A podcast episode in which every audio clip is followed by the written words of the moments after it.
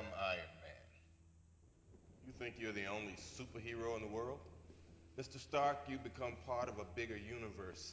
You just don't know it yet. Who the hell are you? Nick Fury, director of S.H.I.E.L.D. Oh. I'm here to talk to you about the Avenger Initiative.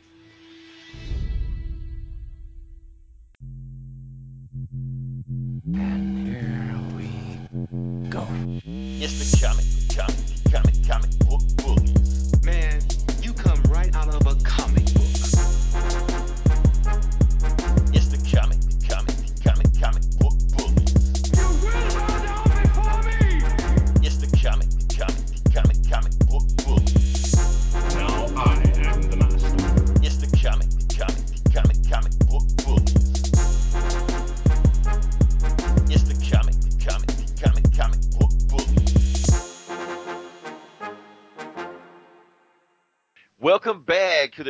episode of Comic Book Bullies, where nerd is the new bully. I'm your host Leroy with my co-host.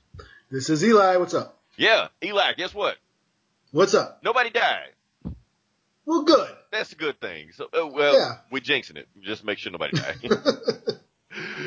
uh, but yeah, Eli, it's uh, it didn't seem like it was too much like news going on right now, but it was still enough stuff to go around. There's still some interesting stuff going on, and in the comic world, it's always interesting stuff going on. Uh, but not going to comic book world, Eli. Guess what? I'm, I'm thinking about doing. What's that? I'm thinking about getting a new career. I'm thinking about getting Oh, a new job. oh, really? Stripping? Yeah, I'm getting thinking about getting a job because I just I just saw on the the US.gov posting that NASA has an opening. Oh, yeah. I heard about this. Yeah, yeah, NASA has an opening right now, and they are right now uh, applying. If you want to apply for a planetary protection officer to protect the Earth from alien harm, you can apply for it. And I was like, ha ha ha, that's funny. This must be like some kind of uh onion gag or something like that. Until I'm actually looking at the USJobs.gov like application right now. This is some real shit. Yeah. So yeah, so if you want to apply to be the defender of the earth, you can do that. I would post a link to it, but I don't want the competition. I want to get this job. so fuck that. Now, Eli, I'm sitting here reading this shit right now. Okay, I'm I'm, I'm gonna tell you how in depth this shit is. Uh, it was posted on July 13th when they posted uh, the site. Uh, when they posted the job opp- opportunity. The pay scale and the pay grade is SL00. Now here's the kicker: it's a full time job, but guess how much they're paying?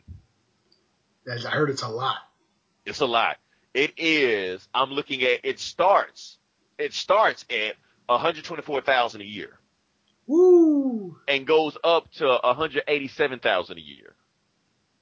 Now, that seems kind of cheap. If you're going to be protecting the Earth, that's everybody on Hey, this you planet. can pay me half from fucking from fucking alien from alien annihilation. I think it's worth more than that, man. Eli, you're missing the big picture. You can walk into any bar like, yeah, I'm, I'm like, what do you do? Yeah, I, I protect the Earth from danger. Oh, really? I'm a man in black. No, exactly. Girl, I could tell you, but I have to kill you. I mean, think about it. So you got to think of the perks of being a defender of the earth, you know. Now, basically what they're saying what the job is all about, I guess what they're saying is that you have to specialize in any kind of, you know, bacteria that's not from this earth. So whenever somebody comes back from space or they go on a space mission, you have to make sure that any kind of biology that's attached to them is not from another, uh, from another species that may contaminate our planet. They actually have a, a name for the aliens. What do they call it? They call the alien life form, any kind of alien life form that might be attached to any kind of spaceship or astronaut coming back, organic constituent and biological contamination. So you have to Hmm. make sure that they don't bring back like an, an alien symbiote, you know, and turn somebody into venom, you know, and they go attacking the city and shit like that. So that's your job, Eli. That's you have to make sure it doesn't happen. sounds like you got to be good at chemistry then. well, that's what I'm looking for. I'm looking like what are the requirements? I mean, I don't think this is an entry level position. Oh, okay. I'm looking at the requirements. Okay. Okay, Eli, you have to be able to travel. Okay. you have to be available. You have to pass the drug test, people. So all you people out there, you know, that believe in aliens, put the fucking weed down. You're not gonna get the. Uh, you must complete a financial disclosure statement. Okay. They have to know where your funds coming in, things like that. Oh, one year pro, oh, one year probationary period must be required. So, okay, you can't be, uh, it takes a year for them to qualify everything. Oh, oh, here we go. Here we go. Eli, you called it. You called it. Uh, degree. You must have a degree in physical science, engineering, or mathematics. Include 24 hours of physical science and engineering. So yeah, this is not an entry level job. You can't just walk into it like, hey, I want to be a man in black, you know. Yeah. Walk You up to NASA. Let me get an application. well, I worked at Walmart before here. no, that doesn't work like that. No. So you have to be on your shit if you want to apply for this. But hey, if you want to apply, feel free. Be an Avenger, be a defender of the earth. Nick Fury will show up at your house saying, I'm here for the Avenger Initiative. Hey, join it. If you do, I'm pretty sure you can't tell anybody you're a defender of the earth and you're protecting us from alien, uh, menaces and invasion, stuff like that. But, you know, still Did you see? Did you see the little kid who's like a third grader or whatever that sent a letter to NASA? I just to- man, that, hurt- that that hurt my heart, man. That hurt my that, that- yeah, that was that was yeah, that that that, that got me. That got me. I, it's not too many things that did, but when the little kid was saying like, yeah, my friends call me an alien, my sister called me an alien, so I'd be good with aliens, and I think he sent like a picture of Groot or something. Yeah. Some, yeah, something that was like really heartwarming, and I was like, oh. So, Yeah. all right, but that's going to be the sappiest week on the show. Other than that, we're back to being the comic book bullies. there we go. Okay, All now right. Moving on. We let's go but what we always talk about in this podcast. We always go to the box office numbers. The numbers are kind of slowing down right now, but they're still kind of surprising, and we're just kind of keeping up with what the numbers look like right now. So, number one at the box office is kind of surprising, but not surprising. The Dark Tower. Uh, oh, really? yeah, which is kind of surprising because let me take a look at this real quick. Let me pull up these numbers. Yeah, I heard every, everyone's shitting on it. Well, I've heard mixed reviews. Well, I haven't seen it yet, but Yeah, well, know. well, uh, Rotten Tomatoes right now has it as a whopping 18%. okay. They are shitting on the movie right now. I basically, if you're a fan of the books, you're gonna hate it. But if you know nothing about the books, you you probably will like it. That's what I've heard. that's what I'm hearing. Uh, that's what I'm hearing. If you're a fan of the books and you know, and you're expecting to, to see, you know, something that reminds you of the books, you're gonna hate it. But they're saying, but I'm hearing some people that haven't seen the book said the movie still sucks. No, no. And I, and it sounds like it's just like they're set, they're they're they're more concerned with setting up this franchise than you know. So this was just a setup for like all these other movies they want to make about the Dark Tower. And this movie was just the half-assed attempt to set up that shit. It's like, why are you? It's like it's all about the franchises. Why don't you just make a good movie? And, But nobody And then, knows you how to make a franchise. They started and it, it like it fizzles out before it can even take off. Other than Marvel, Yeah. that's it. yeah, So Yeah. I don't know why these movies like they need to just concentrate on making a good movie first. yes. Don't try to yes. make five movies and make a first chapter. Make one good movie. That's what they did.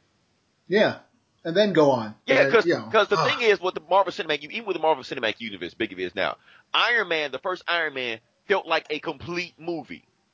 They didn't show Yeah. a bunch of shit at you. It felt like it was beginning, and, and if that if that was it, and nothing other than the like the very end with Nick Fury show, if they didn't have that, it could have just been just a complete movie, and that was it, you know. But they Mhm. built from there. And matter of fact, that's what Iron Man Two suffered from. They kept shoving shit in there, and you could tell it wasn't natural, and they kept forcing it in there.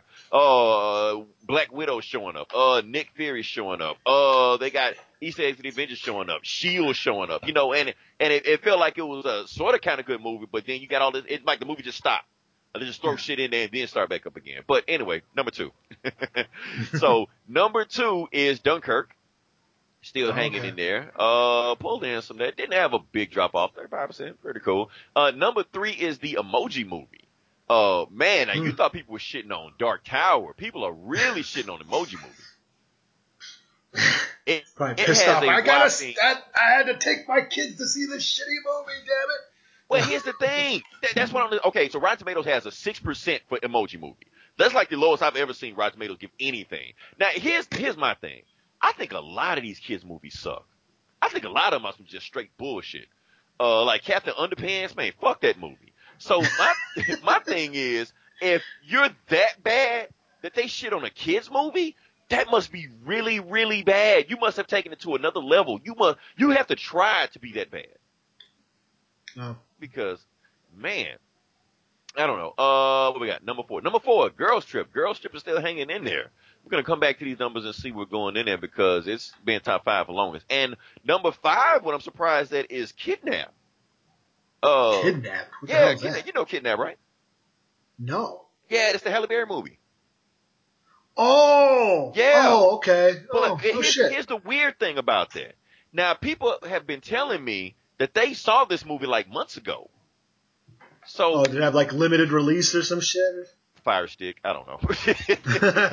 we don't know what the fuck's going on. But yeah, but the movie just got released this week. It did hit number five. Uh, I'm pretty sure they didn't spend a whole lot of money for this movie. So, I mean, hell, when was the last time Halle Berry started a movie? ah, shit. Fuck, I don't know. I, I remember her on like some t- CBS TV show, and that was it. It was like she just kind of disappeared. She's still hanging in there, gonna- you know. I thought it was that. I, I thought of Boy Next Door, but that was J Lo. That was J Lo. Yeah. well, when last time she was in a movie? It it should have been Halle Berry, but Yeah. it, it didn't change. But look, uh, you know, Milfy, fifty year old with uh, with a young boy. Any anybody could have played that role. Halle, J Lo, whatever. Yeah. Uh, now we're just gonna run through with the other ones. We got Spider Man Homecoming, number six. Still falling down, but eh, still hanging in there. Uh, number seven, Atomic Blonde. Uh, Eli, you said you saw that, right? I haven't seen it yet. I haven't seen shit lately. Not Okay. since- yeah. We gotta start watching movies. We can't we can't review shit. anyway. Uh, number eight. Now this is interesting. Number eight is Detroit. oh, okay. Yeah, 'cause remember it was like number sixteen last week, so it jumped up like a oh, lot. Oh, because it, it, it, it got released everywhere. It was like unlimited release in select cities, and then it got released everywhere. like oh, Friday. Oh, so I shit on a movie last week for no reason. oh well. You dick. oh well. And number number nine we have here is Planet War of the Planet of the Apes. We're gonna come back and talk about this. We're gonna talk about Planet of the Apes in a second. And number ten is Despicable Me Three, which is just falling down, just whatever like that. So yeah, oh, pretty crappy week to be honest with you for everything. Let's go to the comic book shit and see like that. Oh, guess what movie I didn't name? What's that? Wonder Woman. Oh, Yeah, yeah, Wonder Woman hit number up. 13. But let's look at these numbers real quick. Let's see what we got number.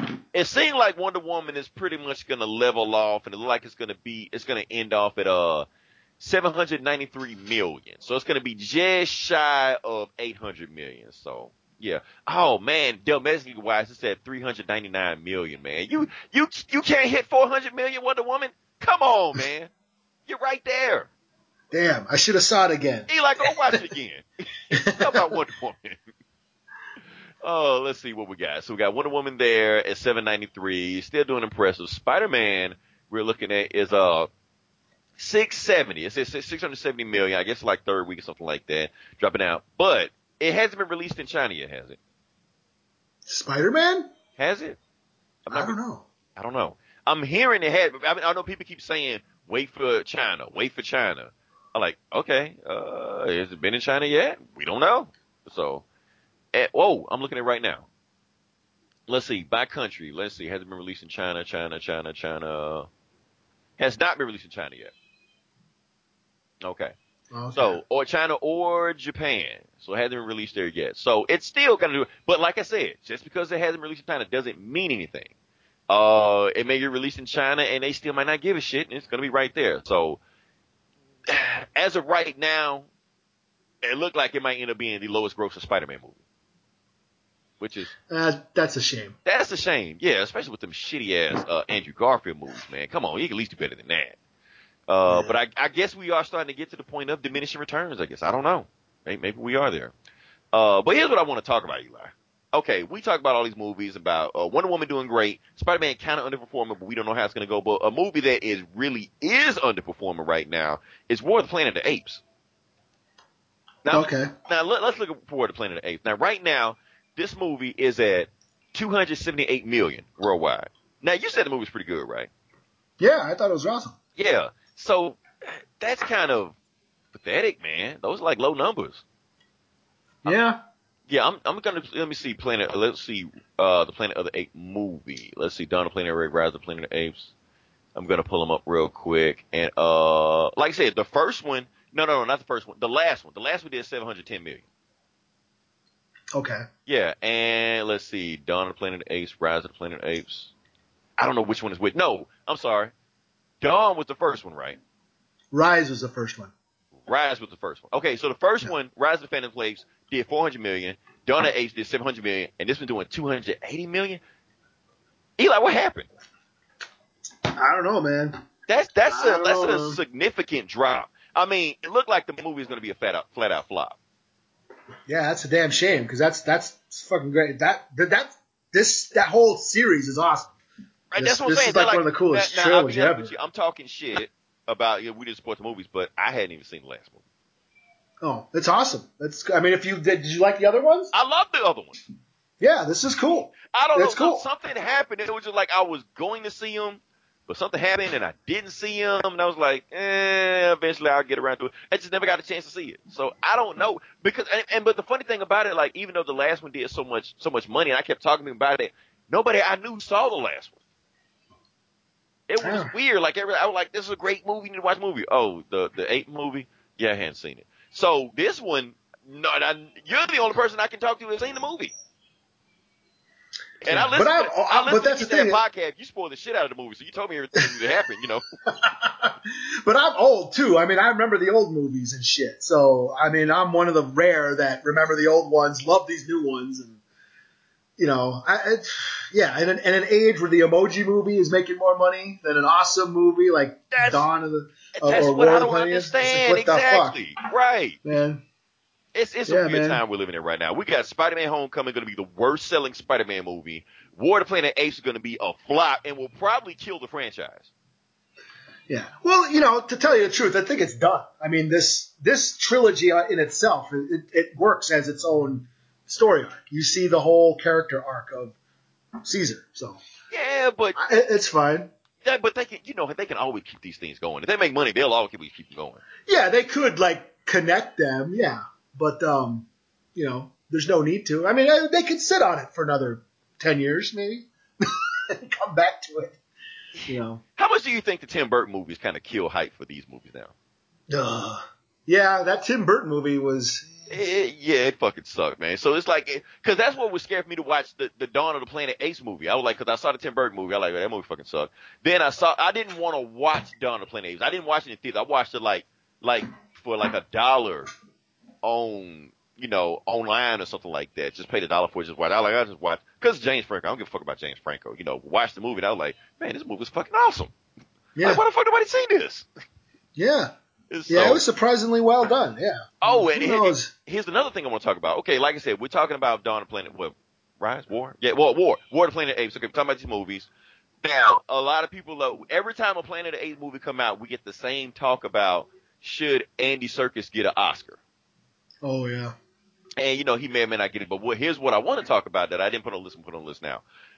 Do you think, now, Wonder Woman is getting a push for Oscar. I think Warner Brothers got a push for Wonder Woman to get an Oscar. Uh, what do you think about Eli? Should Wonder Woman get an Oscar? Should it be nominated? Is it, is it up there? For for what? As for what? I don't know. For costumes or some shit? I don't, anything, you know, like, no, but they're saying, you know, they Best prob- adapted screenplay. I mean, I don't know. Maybe it's get. I, here's my thing about it. I'm hearing that that Wonder Woman is they're trying to push Wonder Woman to get an Oscar. I love Wonder Woman. That was a great movie, but there is no fucking way that Wonder Woman should get an Oscar over Logan. oh No yeah. fucking way. I'm sorry. Uh, and, yeah, And, and here's, here's the great thing about it. I like Wonder Woman better than Logan. I liked it as a movie better than Logan. But as is like just what Logan was doing, acting wise, storytelling wise, theme wise, hell, even costume wise, it, it's not beating it. They like a Logan. If Logan doesn't get nominated for an Oscar, that means that the Oscars are just biased against comic book movies. That's just flat out. Yeah, man. So Yeah, they're racist against mutants. exactly. Oscar's so human. Oh man, we did a hashtag now. We're, tra- we're trademarking it now. but but now we, we uh, like I said, we got these movies coming out. We got this lull going in. But I think next week, I think Guardians of the Galaxy come out on Blu-ray or digital or something like that. You know, part two. Oh you yeah. know. Yeah, yeah. Yeah. Did you see the the video? Oh yeah. I yeah. You sent it to me. I was like, what the fuck is this? And I was like, whoa. I Yeah, didn't. I didn't know what it was at first. I thought it like James Gunn was supposed to like some old stuff or something like. Cause it looked like you know one of those solid gold uh shows. You know, Yeah. yeah. For our younger users, uh, younger younger listeners, solid gold was a huge thing back in the '80s. It was a dance show, you know, stuff like that. yeah. Uh, Before MTV. Uh, it was it was the White Yeah. Soul Train. Okay. Yeah, basically. Yeah. yeah. so, but yeah, it had like all the cameos. It had like David Hasselhoff going on there, and he was like, what was the Zardu Hassel from?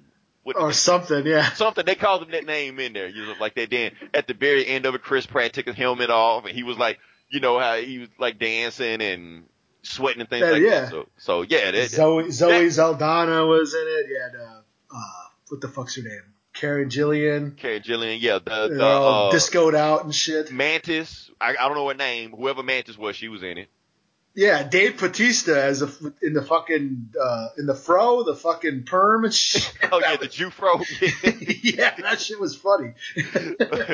so yeah, that, that that got me hyped for the for the movie. I, I'm waiting for that movie to come out again because I want to I want to watch again. I want a DV. I want a commentary because James Gunn commentary in the last one was great because he kept throwing in how much stuff he was throwing in the last Guardians of the Galaxy movie. Like he's he's such a fan of the '80s. Like for instance, remember in the first movie, right when uh. When I'm trying to think the bad guy's name, Ronan was sending the ships down at the Nova planet, right? And yeah, Rocky was looking up at the planet, was shooting at him, and the other Nova people were shooting back at him. hmm That was Asteroid. Oh no Yeah, shit. that was supposed to be a nod to Asteroid, like the old '80s arcade games like that. But the movie is like flooded with stuff like that. Like out damn near every scene in there was has something to do with that. So, and I'm pretty sure Guardians 2 did the same thing on it right now. Uh, but sad news. I guess we're to talk about Guardians. We had this news about, uh, Chris Pratt and his wife Anna Faris, you know, is getting separated. Eli, I wanted them to work, man. I really wanted them to work. I know this got nothing to do with the comic books. I just want to talk about it because I feel bad for him. because, you know, he's Yeah. like this rising star, you know, he's getting big and stuff like that. And then, you know, they always take this stuff bad. But here's the reason I want to talk about that because this same thing happened back in 2011 with another couple. And did you know that Ryan Reynolds and Scarlett Johansson were married? I did know that. Did they did they have a kid or no? Don't think so. Or- Don't think so. Oh. I, I think uh when she when he, uh the next marriage whatever like that, he got divorced. Then she got pregnant. I know she was Okay. pregnant during Age of Ultron. But they Okay. kind of CGI'd it, and you couldn't tell, you know. But that's also the reason why she wasn't in the movie as much as people expected her to be because she was pregnant at the time, and they kind of cut around her. But funny thing about it, here's here's what ScarJo said: what killed their marriage? Green Lantern. Oh no shit. Yeah, said Green Lantern killed their marriage. Basically, what happened was around 2011. You know, uh, Ryan Reynolds was supposed to be like this huge star, stuff like that. Green Lantern, Green Lantern supposed to be his, his movie. It was supposed to be in his breakout, like his entry into Hollywood, like supposed to be the leading man. That didn't happen. So, but next year, 2012 hit, and the Avengers hit. Scarlett became the biggest actress on the planet. So now you Mhm. got one guy with one foot out the door, almost out of Hollywood, and then you got another actress who's the the leading star and about to be the biggest. And well, you know, I mean, hell, she was named sexiest woman of the in the world twice. like, who does that? You know. So Yeah. you got one going down, one going down. And they couldn't make it work. So, eh, Hollywood's a tough thing, man. Relationships are tough, but I guess when one star is getting bigger than the other one, it, stuff happens. But hey, ladies, Chris Pratt is single. So, oh, but speaking of Ryan Reynolds, you know what? This is an awesome segue, and I didn't even think about it. I promise you I didn't think about it. Since we're talking about Ryan Reynolds, also, guess what was announced today? What was that? Cable. So we finally Yes. got pictures of Cable. We finally got pictures of Cable. We've been they've been teasing us and they've been giving us artwork of what he might look like. And Josh Brolin uh has been showing like Instagram pics of himself like all muscled up and stuff and whatever, you know. But now we actually got a picture of Cable. And Eli, I think it looks as good as I expected it to look.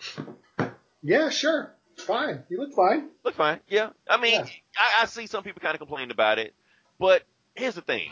Cable, Cable's body doesn't exist in the real world. yeah, that's the thing. I mean, it's it's Rob Liefeld. You you can't get a guy to look like that. But James, He's got feet. Yeah. right? Hey, did you see the Instagram post Rob Liefeld made? Uh, uh, I don't have any feet. You know, he kept posting pictures. Oh yeah, yeah, yeah. it's funny that he can make fun of himself like that. But anyway, but it, it's funny about that because he made Cable so huge and broad. I mean, he was basically like Hulk, old Hulk with a gun, you know, and you can't, you can't find a guy to look like that. So Josh Brolin did his, as best a job as he could to make himself look like Cable. And I applaud him for that. Picture, kind of cool. I'll see it in action. I already know as the role, he's gonna kill it, so it's no, no gonna be no big deal from that. Uh, they got some more leaked pictures of what what's the name? Who actors playing Domino? Is that Zazie Beetz or stuff like that? Yeah, the chick from Atlanta. Yeah. Uh, Eli, I'm, I'm I- slowly falling in love with her. Not Domino, the actress. Did you watch Atlanta? No, I didn't watch Atlanta. Here's the Oh, thing. it was, it was great. I it was awesome. Yeah, I know. I- but the thing, I watched the pilot. See, I don't have FX. I just got cable. That's why I haven't watched all these crazy shows like, you know, Oh. this and Power and stuff like that. But I watched the first episode. I was like, man, Donald Glover is, this is a breakout hit. I, I knew it was going to be a breakout hit, even though I've only seen one episode. So when I finally got cable and I tried to go on demand, they take Atlanta off. They don't even know if it's going to be a second season. They saying it might be just one thing and that's it. Damn. Yeah, so I might break. I might just go down there and uh, you know, try to find it on DVD or on demand or you know, buy it online or something like that. You know, look at the episodes of Atlanta. But yeah, I, I actually saw one episode of Atlanta. Didn't watch anything else from it. But the one episode I did say was awesome. I agree with you on that. Yeah. Um, but now since we're talking about, oh, before we get to that, Eli, I know you had some news about uh Star Wars, right? Because I was going to explain it, but I Oh. have no Oh, yeah. idea what we're talking about right now. Oh yeah, yeah, yeah, yeah. Um, so it was it was released um, online. There's been this rumor that Captain Rex, one of the Clone Wars, um, from the Clone Wars, Star Wars Clone Wars, that Now we're talking about the cartoon, right? yeah, the, the, the yeah, the Clone Wars cartoon. Captain Rex, he's one of the clone troopers, one of the commanders, and there's been a rumor going around that he might be in Return of the Jedi as the as the old white guy with the beard in Return of the Jedi on the Battle of Endor. Now the reason why it got um, it came out like that is because the, they were they were doing Star Wars Rebels Right. and the, the creator tweeted a pic of Captain Rex appearing in Star Wars Rebels, the Star Wars Rebels cartoon, as an older older clone trooper. Okay. But he had rebel he was in rebel fatigues. And he now, now, looked now, now, time out, time out. Was Yeah. Captain Rex named in Return of the Jedi? no. Okay, go. This is the clone. Yeah, yeah, yeah. Okay. That was the Clone Wars. They didn't even know they, that shit didn't even exist yet. okay, but, oh, you go ahead. but, okay. but Yeah. but yeah, he um he looked like the the guy. He was in the sort of same rebel fatigues as the as the rebels were on on, on the Battle of Endor. So then people started saying, "Oh, an old guy in a white beard and rebel fatigues. He looks like that guy." And I can't even remember that guy's got a name somewhere. Of course, I'm not that deep, so I don't know the Everybody the a bearded guy. Yeah. Yeah. Uh, um, but they say, oh, uh, like, is Captain Rex? What, they started making connection. That was Captain Rex in uh, in Return of the Jedi.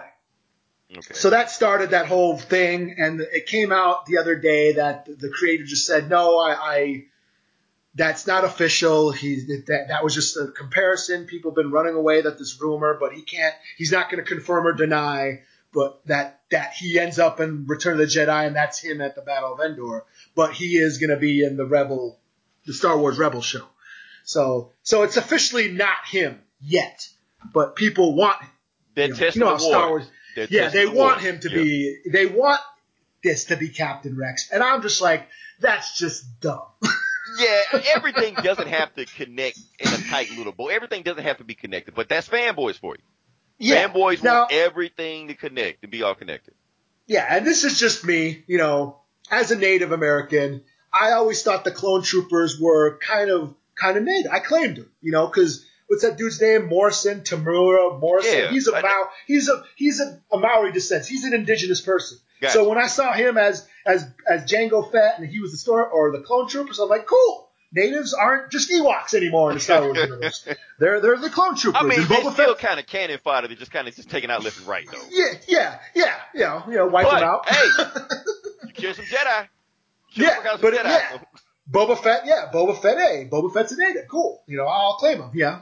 so I always thought that was kind of cool. So taking Rex and turning him into this white guy, I'm like, eh, I don't know. So that's, but that, that aside, the whole race changing thing aside, I'm like, that that op- making Captain Rex in Return of the Jedi opens up a whole set of plot holes. It really Because- does because Yeah, like, because that yeah that means he knew Anakin, he knew who Vader was, he knew. and, and plus, like know. I said, the clones were programmed.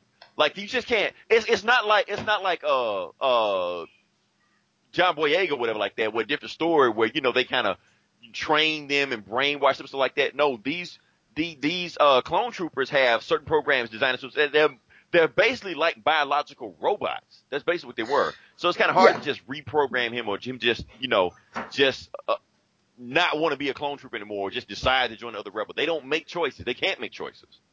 Yeah, I mean, there's stories where, yeah, I mean, there is like actual stories where some clone troopers actually defected, and you know, uh, you know. But that that aside, the the biggest thing that I have an issue with, logical now, we're gonna get into Star Wars logic. The clone troopers were fucking uh, had a gene that made them grow. Ex- they had accelerated growth. Right. So by the time Return of the Jedi happens, that's like 30 years after the Clone Wars. This motherfucker would be decrepit as fuck. But uh, but, what, but were they designed for that? You know, I they're don't designed know. to age so they can, you know, eh, eh, you ever, you ever play Metal Gear? Yeah, yeah. Yeah, Solid Snake was supposed to be like the same. Like he was supposed to age like super fast, so they can't make another one like him. And I thought the clones were supposed to be like the same way. You know, make them age Yeah. so you can just, you know, so they they're designed to be disposable. Yeah, and can they even live that long? I mean, you know, there's been old clone troopers on the show where there were like, you know, a couple older ones that didn't fight anymore. But yeah, they were old. I mean, they and in, in a span of 10 years, they were adults. Right. So, you know, 30 plus years later, they're, you know, there's no way that he could be that young. Right. So that's like, like just Boba. Boba was the only one that aged naturally because he said that's Yeah. what he wanted him. Yeah. Yeah, he wanted an un, unnat, yeah, uh, an untouched, you know, natural clone. Yeah, Right. So, so yeah, that's that's my issue. Um, so I, I just think that whole thing is just stupid. So, If, it is the thing. If the fanboys want it, it will, it will happen. yeah, But they're testing Yeah. what? But I'm I'm okay with them testing the waters other than just doing shit and be like, hey, that's the new regime. Deal with it. you know, that's when you get all this backlash and shit like that. So, but uh oh, you know what? We didn't get a chance to talk about. We got some more Marvel news to talk about because we didn't talk about the Marvel news that Comic Con was announced for. First off, this week is the first week that Ant Man and Wasp are shooting. oh, okay, Yeah, so the first week, uh, Evangeline Lilly, she posted a picture of herself on Instagram. She got the guns out and stuff like that. You know, she's saying she's ready, you know, so that's pretty cool there. Uh, it's cool that she's, I guess she's gonna beat everybody. Well, Black Widow was the first to the punch. She's technically gonna be the first to lead a superhero Marvel movie. She's gonna beat, you know, Captain Marvel to the punch, you know. And you know what? We didn't get any news about. Ca- We didn't talk about any news about Captain Marvel to the punch. Now, you know, you did you hear about the whole plot of what they're saying Captain Marvel's gonna be about? I've heard some rumors. Yeah, Yeah, about yeah. the Skrulls and Yeah, shit. She's to fighting in the- Skrulls. It's supposed to be in the '90s. It's supposed to be the Kree Oh, yeah, yeah. War. Yeah, Yeah, yeah, yeah, yeah, yeah. I heard. Yeah, like Nick, Fury's supposed to have both eyes and he's shit. supposed to be have both eyes. He's supposed to be in the '90s. So I'm wondering how how far are they gonna take this? I mean, are is, is Coulson gonna show up? Technically, he. Hmm. Or was he with the team tonight? We don't know. He may be, and he'll have and he'll have long hair. yeah. Will Peggy Carter be there? You know, Yeah, yeah, no because shit. she was in uh she was in Ant Man. yeah, Yeah, so they could have stuff like that. And I already know what they're going to explain. You know, she's going to be, be in suspended animation. So when she shows up, you know, or, or whatever, you know, they're going to Mhm. change. They said they're going to change her origin around. She won't be exact 'cause they said it's too close to Green Lantern. I don't see how, you know, uh, maybe Marvel, but, but definitely the Kree will be in there. But here's this crazy thing going on. They got this rumor going on that Marvel might be teasing the secret invasion you you think that maybe or like they just might retcon and be like everything that everything was done. Yeah, Tony Stark was a Skrull. That just that explains every fucking thing he did, you know.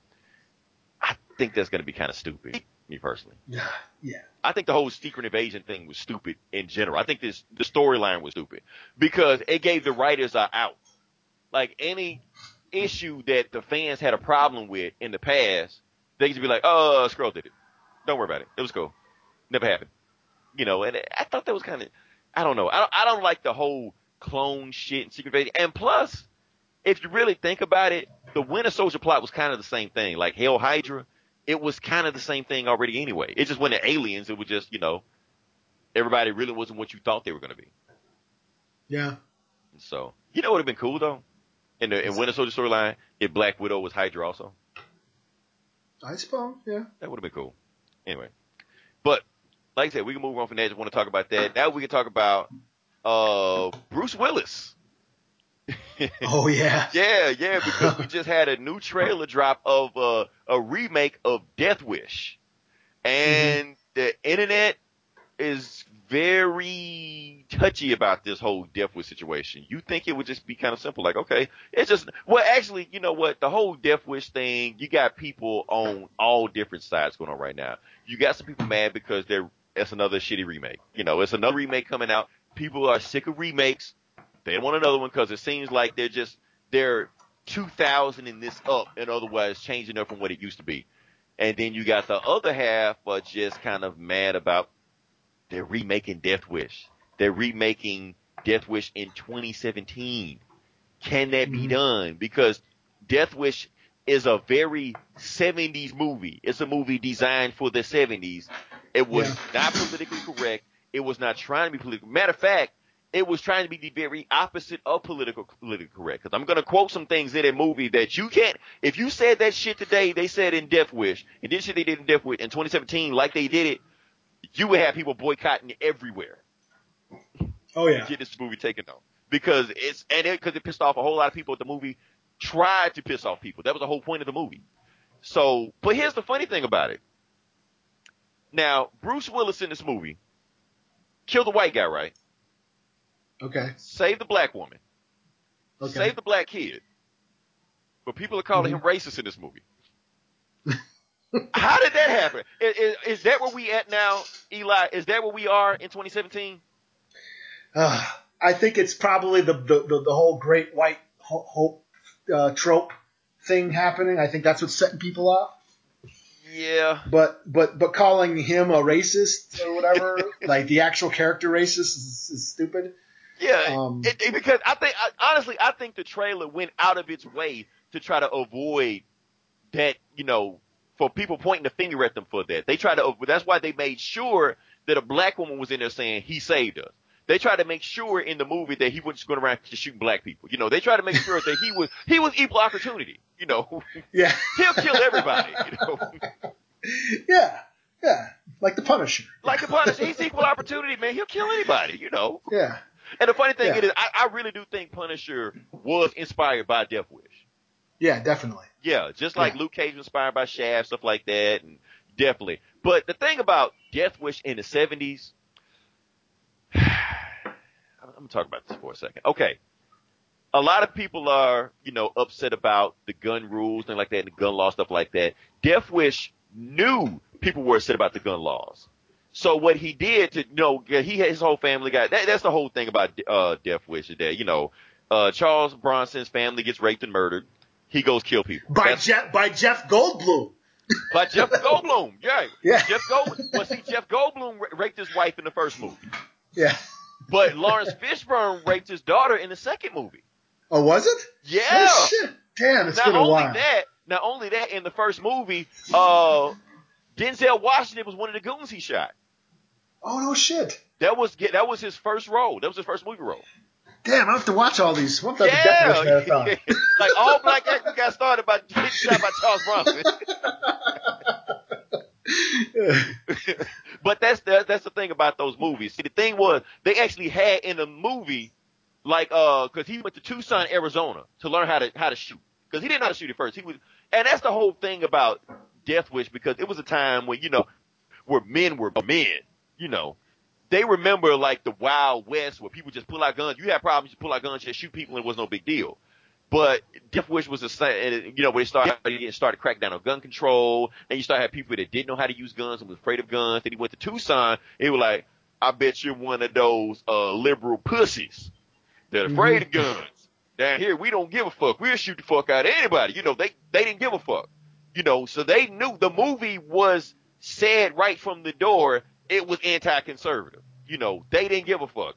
They loved their guns. They would shoot people with guns, and pretty much that entire movie in Death Wish One was Charles Bronson riding around shooting people. That's what he was. And the majority of people were black and brown. Like, yeah, Yeah. Jeff Goldblum raped his wife. He never killed Jeff Goldblum. You I think saw Jeff. I think Jeff Goldblum was playing a Puerto Rican though. I think a Jewish Puerto Rican. Yeah. That's true. Okay. kind of like uh, uh, Al Pacino playing a Cuban, right? yeah, yeah. They're stretching some kind of way. But yeah, but that's the thing. But they even said in the movie because he started becoming a hero, and Charles Bronson listened to the conversation like, so is it me or does it seem like he's shooting more black and brown people than white people? They were like, well, what did you expect? More black people commit crimes. What do you want them to do? You want more white people to commit crimes? It's, I'm like, whoa, you can't say shit like that in 2017. I want to see if they get away with some shit like that. yeah. I, I Well, really what's wanna- you know what's funny about this is when I first heard, yo, they're making Eli Roth is making a Death Wish remake, and I'm like, didn't they already do a Death Wish remake with with Kevin Bacon? And it was called Death Sentence, like back in 2007 or eight or whatever it was. well, Did you see that? I didn't see that, but but I'm glad you brought that up because Jodie Foster did a Death Wish remake. Oh, Remember the Brave was- one? Yeah, that's what it was called. Yeah, yeah, The yeah. Brave one, yeah, it was the same thing. It was it was a Death Wish remake also. So they they remake it, but they don't call it that. It's the same thing with First Blood. There's like a ton of movies that that remade First Blood, like uh The Hunted. You know that but uh, but ah, I can't say that guy's name. They got to play Collector. Him, Oh. Tommy uh Tommy Lee Jones. What was that? Not the not girl head, but it's like it's a whole bunch of remakes with First Blood also. Same one with Death Wish. They'll remake the movie, but they'll call it something else. But this one, they're actually calling Death Wish. And the funny thing about Death Wish is that in the first movie, like he didn't shoot anybody unless they had a weapon in their hand. Like he was playing by the Wild Wild West rules. Like unless they pulled a knife out or a gun out, he didn't shoot. Matter of fact, he even ran up on a guy and he saw him and he was like, uh, uh-uh, I'm not gonna shoot you. if You put a gun out. And but and when he pulled a gun out, that's when he you know shot him, whatever like that. Bruce Willis not giving a fuck. He's shooting the fuck out of everybody. You know, this ain't the Wild Wild West for him. He he literally. And as the funny thing is, let's talk about the trailer for a second. I think we're getting sidetracked. Let's talk about the actual technical aspect of the trailer. Eli, what would you think about the trailer? Um, I thought it was all right. I was like, my first impression was, this is gonna cause some bad. I was like, I was like, oh, they're making a Death Wish. And B, I know what you know. I've seen the old, you know, mo- I, probably all of them. Holy shit, you know, because I'm from that. I, I I'm old. I remember them movies, so Hey, I know all of them exactly.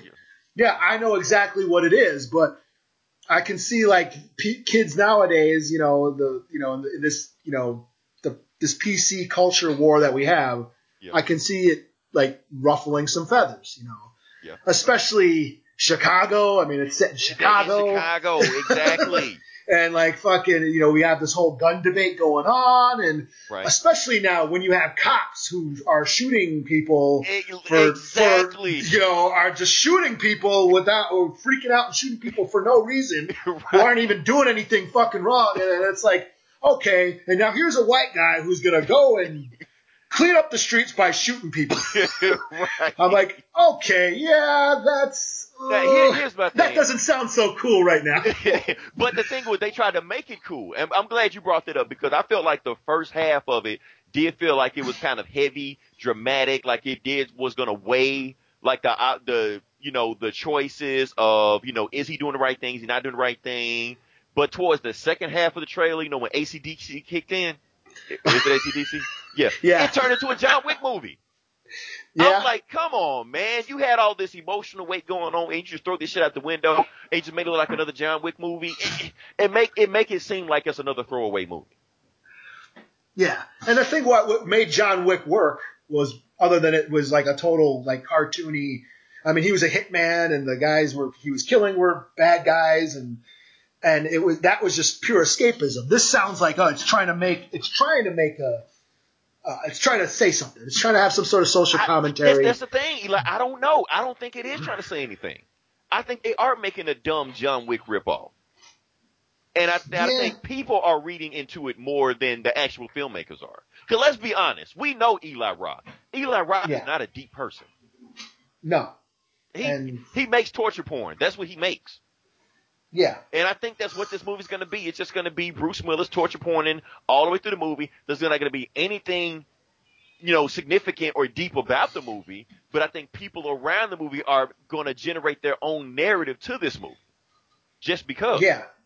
I mean, I think it's come. I just think it's bad timing. I mean, yeah, it, it should be just an exploitation movie, and that's what Eli Roth does. And I think that's what he was trying And- to make. I think. Yeah, it's I just think it the bad bad time. Yeah, bad timing. It's like, yeah, this is uh, you know, like King of New York. Right. I mean, I love that movie. I, it's one of my favorite movies ever, and I know what it is. I mean, it's an American John Woo movie. I mean, that's but they were setting it in America, Right. in in where where it's dealing with gangs and the drug dealers during a time when that was a big problem, and it just got shitted on. I mean, I, I you know I've heard like th- that movie got booed at the New York Film Festival, and people just critics hated it because it's like exploiting crime and violence and gang violence and all this shit. And I was just like, damn, it's just you know, it's just Chow Yun Fat shit, you know, Right. you know. And I love the movie, but but yeah, I, I guess the timing kind of you know just fucked it up, you know. And, and I But can understand that because, like I said, when we're dealing with movies like this, it takes movies long time to get made. It's not like they make this stuff in you know six months and it's put out there. They probably been fighting for a Death Wish movie like forever. No, and the the political climate just changed. But at the same time, like, well, we already got the rights to the movie. We already working on the movie. We're going to put the movie out. We know the movie's going to make money. Let's just go with and just see kind of what happens, you know. Yeah. So, Because that death Yeah. that death sentence movie with Kevin Bacon, yeah, that was that was actually based on the guy's book who wrote Death Wish. It even says so in the credits, based on blah blah blah by the guy who wrote Death Wish or whatever. Eh. You know, and it was directed by James Wan. I mean, if you think about it, he's directing. You know, he did The when he, Conjuring. when he the Saw guy, yeah, Jay, yeah, he's doing Aquaman now. He's directing Aquaman. He, he did one of the Fast Furious movies. Did he? I don't know which Okay. one. He did one of them. I think he did my favorite. I don't know. Oh, okay. Uh, but yeah, and, and, and here's the thing. Okay, now I'm gonna test your movie knowledge, Eli. Uh, How many right. Death Wi- Wish movies were there? Oh shit! Like I I like five or six or you. I something. think I got you. There were five. Okay. There was five. There was okay, I remember the crack. Was it the crackdown or something? The? Crackdown was the last one, exactly. Okay. Now let, let's just talk about the Death Wish franchise in general. Like, now here's the thing: the first movie was cinema. It was film. You Yeah. know, it was you sit down, you watch the movie, you think about it, and then you go out and have a discussion about what you just watched. That's the type of movie that Death Wish One was. Yeah. Because there was there was some real heavy shit around that time. Death Wish Two was almost kind of like a remake of Death Wish One, kind of like repeat, but they just kind of upped their violence, you know, up the rape scenes and stuff like that. Just whatever they did in Death Wish One, crank it up to eleven. Now, but when Crackdown, when uh Death Wish Three came around, oh shit, that was when that was like pure '80s Rambo commando Yeah. action. That's basically what it was. It was basically Charles Bronson wiping out every brown and black dude he saw in New York. When it was done, that was nothing. He mowed down the whole city. And and it's funny because like the, Death Wish series got bought out by Cannon, like the the Cannon uh, film group. Yeah, With Golan, like 80s, Go- like- yeah, the, was it Golan and Globus? Yeah, everybody Those- remembers. those- everybody in from the '80s knows that symbol. Yeah, they they fucking they yeah they made the ninja movies and they made all these exploitation movies and shit. But those guys were from Israel, you know. Really? And yeah, those Urim and, and what was this Urim Golan and oh fuck I can't remember Men- Menahem Golan or Urim Goblus or I can't remember. They were from Israel, and yeah, you yeah Death Wish three is like. The only Jew people who still live in the ghetto, and, and Charles Bronson comes in and saves them. right. he's got like bazookas and he shit. killed the last pre- guy with a rocket launcher. yeah, he's yeah, he's say he's like protecting the one building that's still owned by the last Jew I- people. man, the- Anybody who's listening to this, please, please watch Death Wish 3. Please watch Death Wish 3. That is the most, love it's the worst, bad, awesome movie you'll ever see Yeah. during the 80s. It's everything. It's like Charles Bronson has, it's like a video game. He's on cheat mode. He has a pistol in his hand. He is fighting a army, an army of gangsters. They have machine guns, flamethrowers. Like let like let like be- like totally 80s stunts. They were like leather jackets leather jackets, and you know, the, right, the spikes and shit. and like that. And it was just they were coming out of everywhere. And I promise you, by the end of that movie, with this unlimited ammo cheat code that he put into that pistol, he killed everybody. He was shooting cars. Cars were flipping over, blowing up. People were shooting at him machine guns from all angles. He took six sh- uh, six shots. Killed 20 guys at one time. I'm like, what the fuck? Like, why is this building blowing up? How did he blow up a building with a gun? It's so the Yeah. insanity. It was so insane, man. and he's just an architect or, Yeah. what- or, or a lawyer or what the fuck was a Right. lawyer or, I, or right. But see, that's the fucked up part about no stuff. military training yeah no military training right. he went to Arizona for like a weekend. yeah went to a gun range and then came back and was able to like yeah blast everybody But see, that's the that's what uh uh part four was about because it was like he was killing so many people. They were like, well, fuck, let's just hire him as a hitman. so that's what he did. So he killed so many black people. They were like, fuck it, go kill some Italians. Take out that that was the one with the where he was like posing as a butler or whatever he's at the mob Yeah, he was Yeah, to, like, he was like a spy or some shit. Yeah. yeah They were like, Damn, such a good killer, you know, but then they fucked him over. So he had to go kill those guys. holy shit damn it's been so long Man, they were Who was, who was the one where I think it was three? The one where he he set up the booby traps in the window, and uh, that was three. Yeah. Yeah, They, when they they hear- nails in the in the in the in the board. and you hear this. They're in. They're like in the living room, and they hear a oh, they hear a scream, and then they go in, and the booby trap had like teeth stuck in it, like right, and they had like blood teeth stuff like stuck in the board. the movies got so crazy that he stopped like he got bored shooting people. Like he started finding ways to kill like he blew up a guy with like an exploding volleyball or some shit, you know. Uh tossed a guy in like a meat grinder. He like threw a guy in acid one time, you know. Oh, Oh, mo- mother, motherfucking Charlie Bronson. Oh man, but please, Ugh. if you do nothing else, you learn nothing else from this podcast, just please go watch Death Wish 3. and just enjoy for all the insanity it is, because it is so it's so eighties, it's awesome. yeah. Oh man. You know what? We're gonna skip on to the next topic because I'm gonna keep it going for there. I want to talk about video games for a second. right. Just one thing. Guess what? There is one. Uh, yeah. Okay. So video games happen, and I got some good news for you, Eli. Oh yeah. Xbox Live. Well, actually, Steam now has more members than Xbox Live online. That's good news. I think, yeah, that's awesome news. Okay. That is awesome news. Think about it. People on PC, more people are playing online on PC than they're on Xbox Live. Now you can say, yeah, of course they are because PC is free. So of course they're going to be on there. But at the same time, here's the thing. Xbox Live is almost killing their own fan base. Because they have their games, all their first party games like Gears of War, Forza, uh, Crackdown 3 coming out, I think next September. they can all be played on PC. Okay. Yeah. That's so, cool. So Forza 7, Forza 7 either comes out next month or the end of this month. And I can play it online with people on Xbox on the PC. We can play together, but I can play on Xbox Live for free. Talk to them, you know, set up a party, play against them, record the whole thing. So it's almost like like uh Xbox is cannibalizing their own franchise. I'm, I'm glad they're doing it.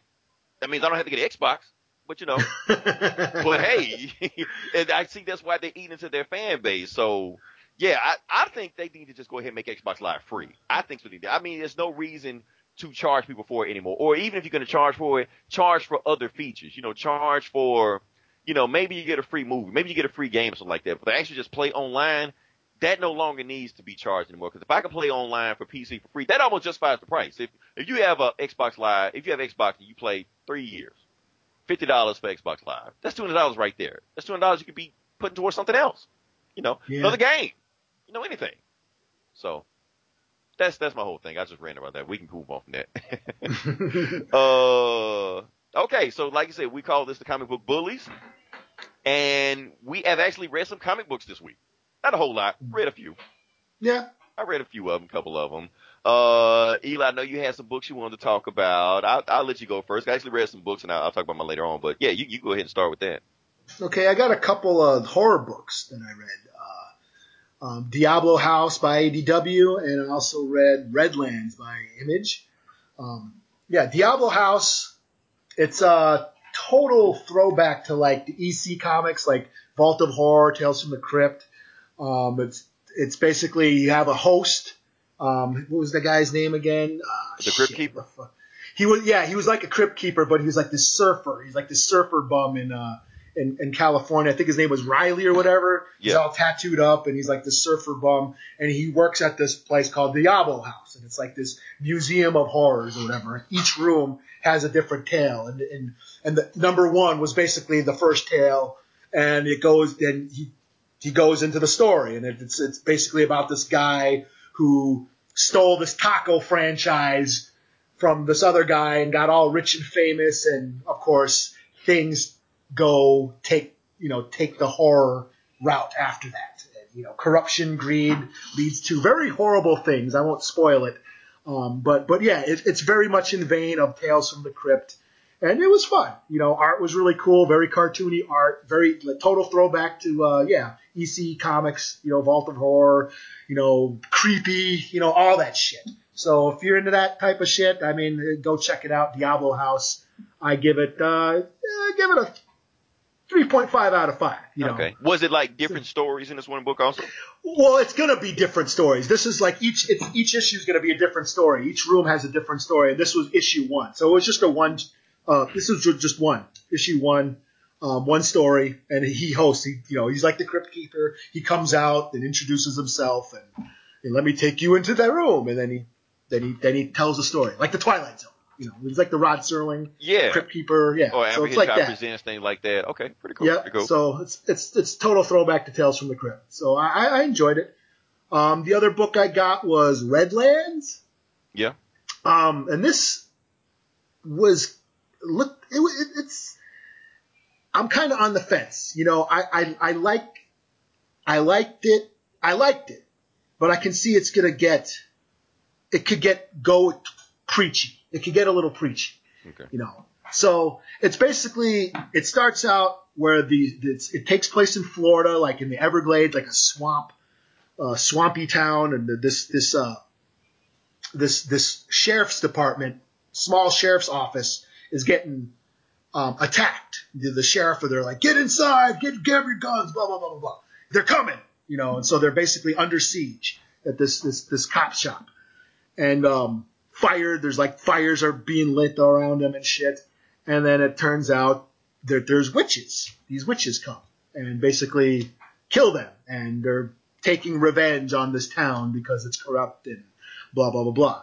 So it was it was a really cool ent- entry, like watching it unfold, and you find out that these witches have powers and all this shit.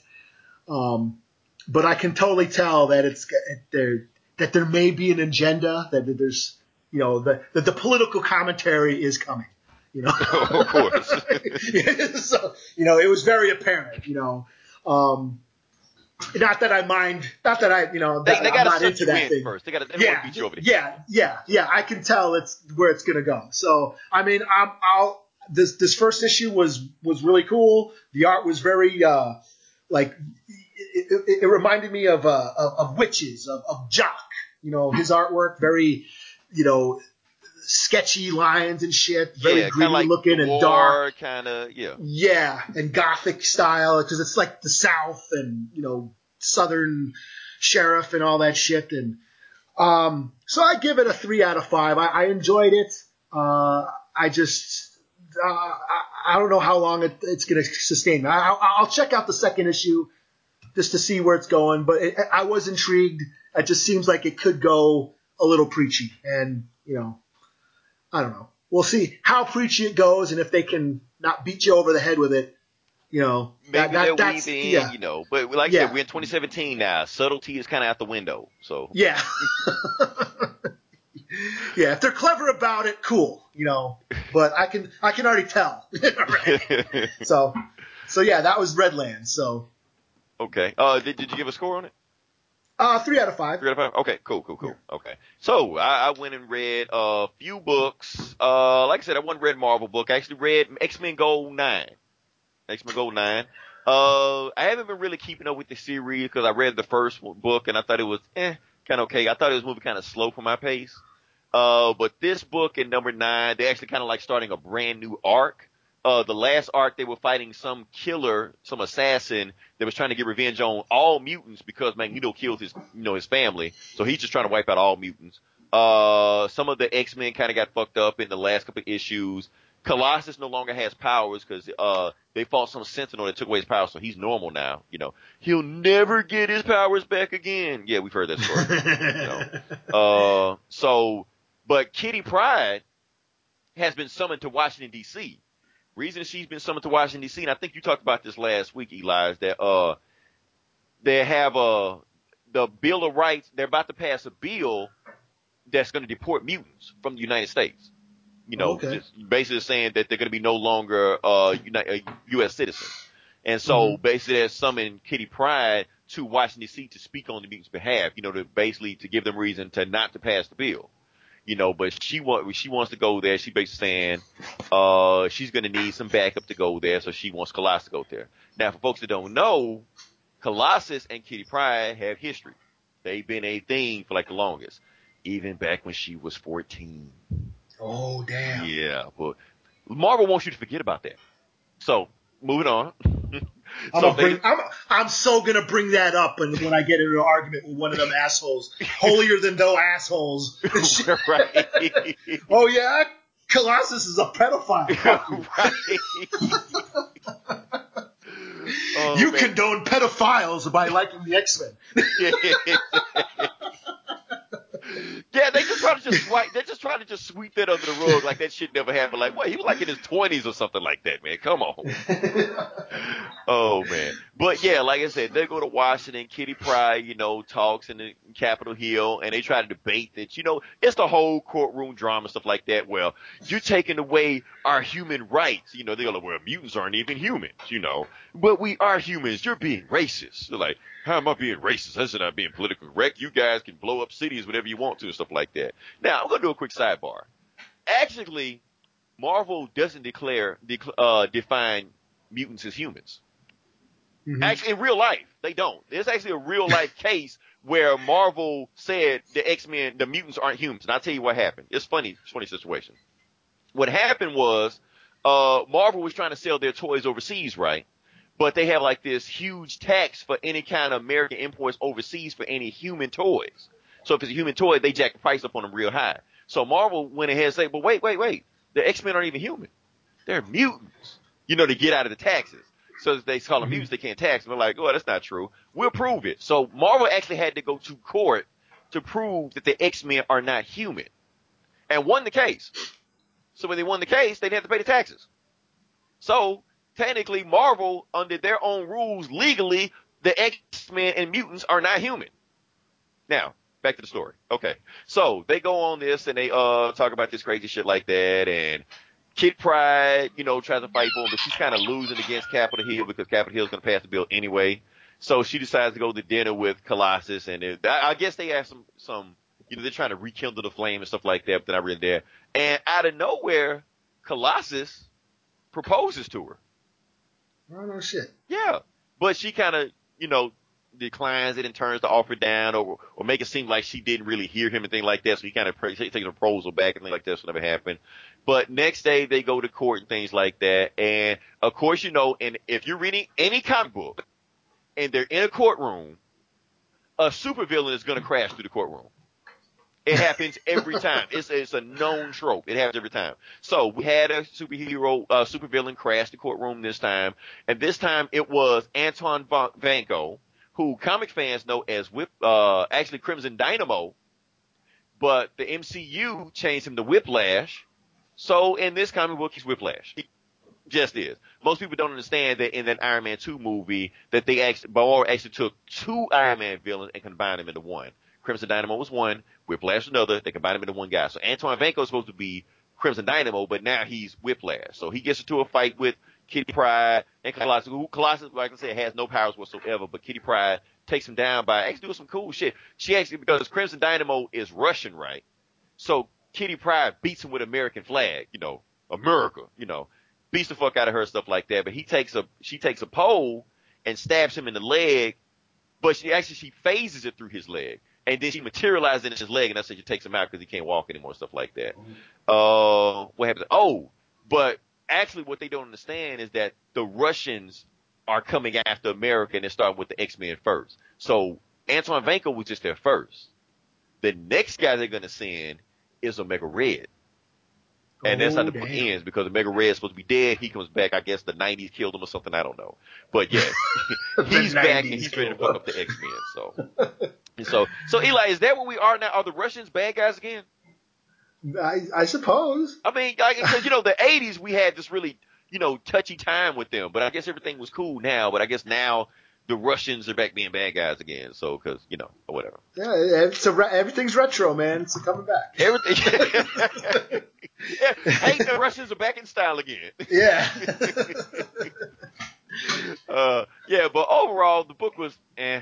I mean, the art was done by Ken Lashley. I love him as an artist. Uh, Marc Guggenheim is basically turning this X-Men book into like a fucking soap opera. Like, pe- most people don't know that's about that, but people always go about the, the racist allegory, classism allegory, sexuality allegory.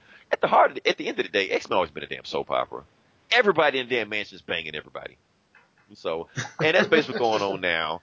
Uh, yeah, it was just one of those soap opera drama type things like this. I get a book about a three out of five, whatever. You know, it was way too predictable for my point, my taste.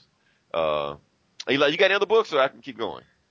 Oh, I'm good, man. Okay, well I'll keep going. Fuck it. Okay. Do, do it, man. All right. So the next book. Well, before I get into the next book, I'm gonna give you some setup. Now, for all my comic book fans out there, I want you to understand. I want you to mark this date. I want you to mark August 28th, 2017. Mark this date right now. The reason I want you to mark this date is because the greatest comic book creator of all time birthday is that day. And the comic book creator I'm talking about is Jack the King Kirby. Oh, okay. It's his 100th birthday. No shit. Yeah, 100th birthday. So to celebrate that, DC is bringing out a bunch of books that he inspired and things like that to kind of, you know, to celebrate, you know, Oh, his yeah, I. I, yeah, I heard about this. Yeah, yeah, yeah. Yeah, so that's what they're doing. Uh, Marvel doesn't seem to be doing anything. and They've been kind of catching flack, and also like, you know, like Jack Kirby damn near like built you guys from the ground. You know, you should like you should be like, you know, eh, this should be just Jack Kirby everywhere for Marvel, but they're not really doing anything. You know, but you like I say, doing stuff for DC. So the first rollout book they're doing for DC is actually the New God Special. So it's basically like, yeah, it's basically it's New God Special number one. They just talk about the New Gods briefly, and actually, you know what, the book is more or less like a a New Gods for like it's actually a story, but it's more or less like New Gods for dummies. It's just your classic everyday New God story. Basically, what happened is Kalibak, Kalibak, uh, sneaks into New Genesis. He kidnaps some of the, uh, like the lower class, uh, New Gods or bugs, whatever you want to call them, and he's using them to build fire pits. Sneakily. Because if he makes one fire pit, the fire pit's gonna turn New Genesis into Apokolips. You know, uh, Orion hears about that. So he like, no, I'm gonna stop my brother because he's not gonna let Darkseid, my father, take it over. You know, uh, Orion is Darkseid's son, you know, stuff like that. But he lives in New Genesis, so he goes. Uh, he takes another new god, Lightray, and he brings the like one of the lower class guys, Forager. So those three go there to try to take down Kalibak. You know, it's the typical thing. They kill a bunch of parademons and stuff like that. Blah blah blah. Uh, Orion gets to a fight with Kalibak. Kalibak has some kind of machine from Desaad, you know, the the scientist from the New Apokolips, that makes him like as strong as Orion. Because for those who don't know Orion, he can hang with uh Superman. Like he can put Superman on his ass if he wanted to, you know. Uh, so they fight against each other, stuff like that. And he gets the best of it, and Kalibak, you know, happens. They they able to stop New Genesis from turning to, you know, they stop the fire pit, and they think the fight's over. So Kalibak gets away, and Orion is like, no, I'm gonna stop Kalibak. I'm going after him. He was like, but like, uh, but Lightray, the other new guy, is like, no, don't worry about it. We'll get Kalibak. Like, no, I'm going after fucking Kalibak right now. And he takes Lightray's hand, breaks his hand, and then runs after him because Orion is Darkseid's son. And what we mean by that, he has anger issues.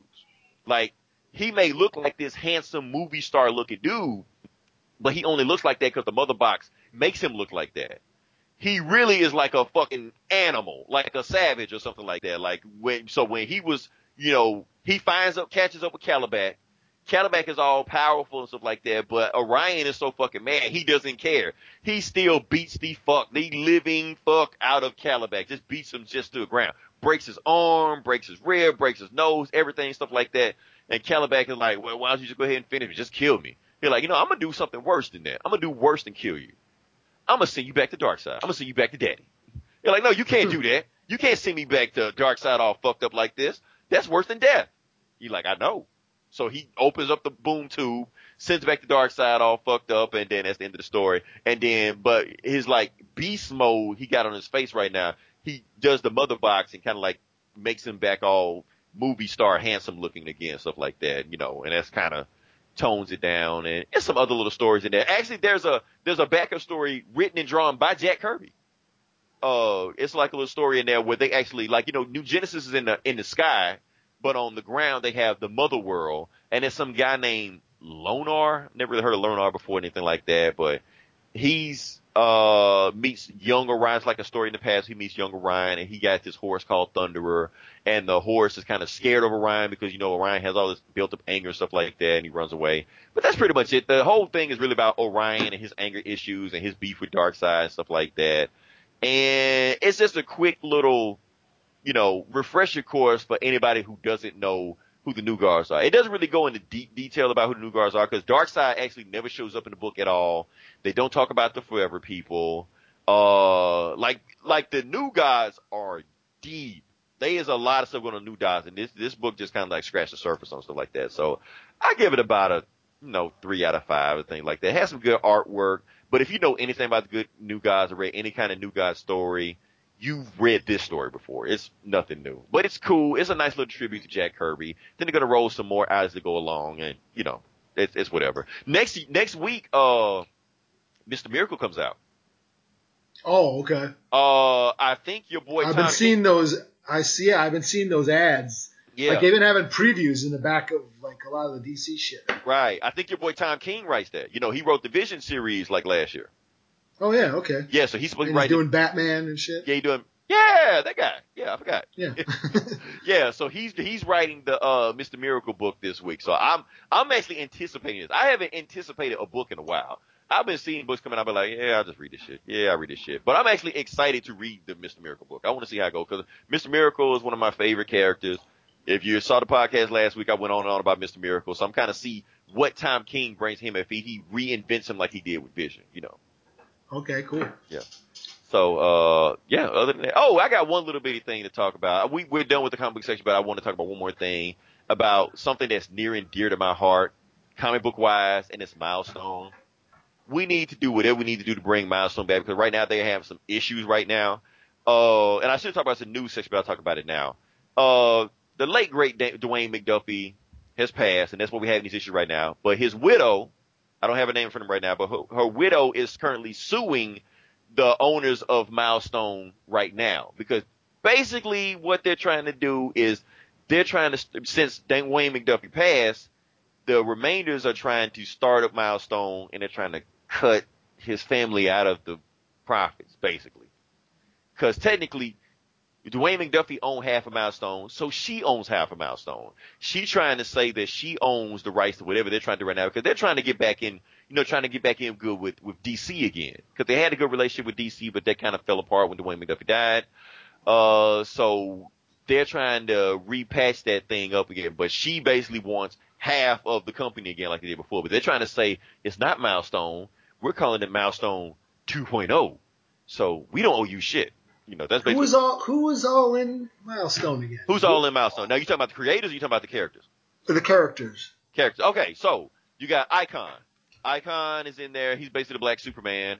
Uh, yeah, he has the sidekick Rocket. You have Static. Uh, Okay, Static. Static is in Milestone. You have some other guys like Blood Syndicate. They were uh, basically a gang that you know got caught in the blast. Also, they gave them all superpowers, so they're kind of like a gang slash superhero team. Uh, one of the, I think their leader eventually like turned on the group and became a bad guy. He became like a a, a Superman villain. Like it was kind of cool watching Superman fight like this black dude with dreads. You know, it kind of came out of nowhere. You know, uh, who Mhm. was another? one? We had uh, was it Heavy Metal or Iron Guy? They had a black Iron Man, but I can't remember his name right now. It'll it'll come to me once the podcast over. So whatever. Uh, but other than that, uh, yeah, I mean, like I said, I milestone, like that's what really made me love comics. Because before then, I like I said, representation matters. It really does matter. And all the the black characters that I saw in Marvel, I didn't relate to them at the time. Uh, like Black Panther around the time, they kind of like got away because of his name, so he really wasn't like in the books around the 80s and the 90s, not that much. Luke Cage, I couldn't stand Luke Cage. He was basically every stereotype you could think about. That's what he was. You know, he was just big, Yeah. dumb, uh, only wanted money, you know, didn't care about anything else. I, I, I couldn't relate to that. Falcon, yeah, that, that, that's how I felt about Warpath. You know? yo, exactly. I, I, I, exactly. I'm like, I'm not reading this shit. I can see through this shit, man. I can't relate to Luke Cage. You know, I can't do that. Falcon, eh, fuck Falcon. You know. Keep in mind, this was like years before. Well, Blade was there, but Blade didn't get cool until like you know, like the late '90s. You know, so I couldn't yeah, relate to until. Wesley Snipes. Right, well, Wesley Snipes, right. Then they went back in the book to make it, oh yeah, yeah, we always had Blade like that. No, the fuck you. Shit. We see through that shit. But yeah, but He looked, Milestone. You look like Luke Cage in the comics. Right.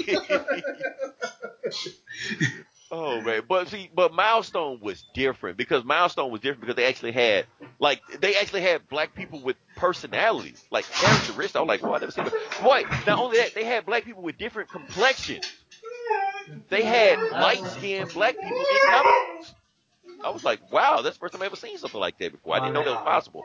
Even today in comic books now, all black people just one shade. So that's why whenever they have a light skinned actor in one of these in these car, uh, comic book movies, like, oh, he doesn't look like the character. That's because light skinned people didn't exist in comic books. Now they still don't now, you know. But Dwayne McDuffie was the architect of all this stuff. He was like, honestly, he, to me, he's one of my favorite writers of all time. Period. Not black, not white, whatever, just all time. Period. He created Damage Control. Uh, if you look in the Spider-Man Homecoming movie, they actually gave him, he was in the credits, you know, and they gave him credit for creating Damage Control. Uh, he wrote the, the Justice League Unlimited cartoon. He was head writer on that show. So that whole Cadmus arc and Flash was running around the world punching like Luthor and shit like that. He wrote all that shit. That was him. Cool. Yeah. So, like I said, it, that was great. But when he died, like I said, they fell out of favor with DC. Reggie Hudlin is kind of running things right now. Richie, I got, I'll, I'll talk about Reggie Hudlin later on. He's a whole podcast onto himself. Uh, but other than that, like I said, I just hope they get all this stuff squared away. But, cause I, I need, we need Milestone back. Milestone is something that is desperately missing from comic books, and we need something like that again. So, hope they get all this shit cleared away. Other than that, Eli, you got anything else to add? I think we got it. I think we got everything. Like I said, people, if you've been listening to this this long, you might as well go ahead, hit the subscribe button, hit the like button, go ahead and give us a like, give us a shout out. That's all we ask for. We don't ask for anything else. We're easy, you know. uh, listen to our other podcast, other podcasts we have going around in Outright Geekery. We have the Give Value podcast. We have Eli hosting the Geek Savs podcast. Uh, Ryan Gomer is actually doing the this Geek in Comics podcast. I think right now as we're filming this right now. So go check him out. I'm probably missing a few other podcasts, but yeah.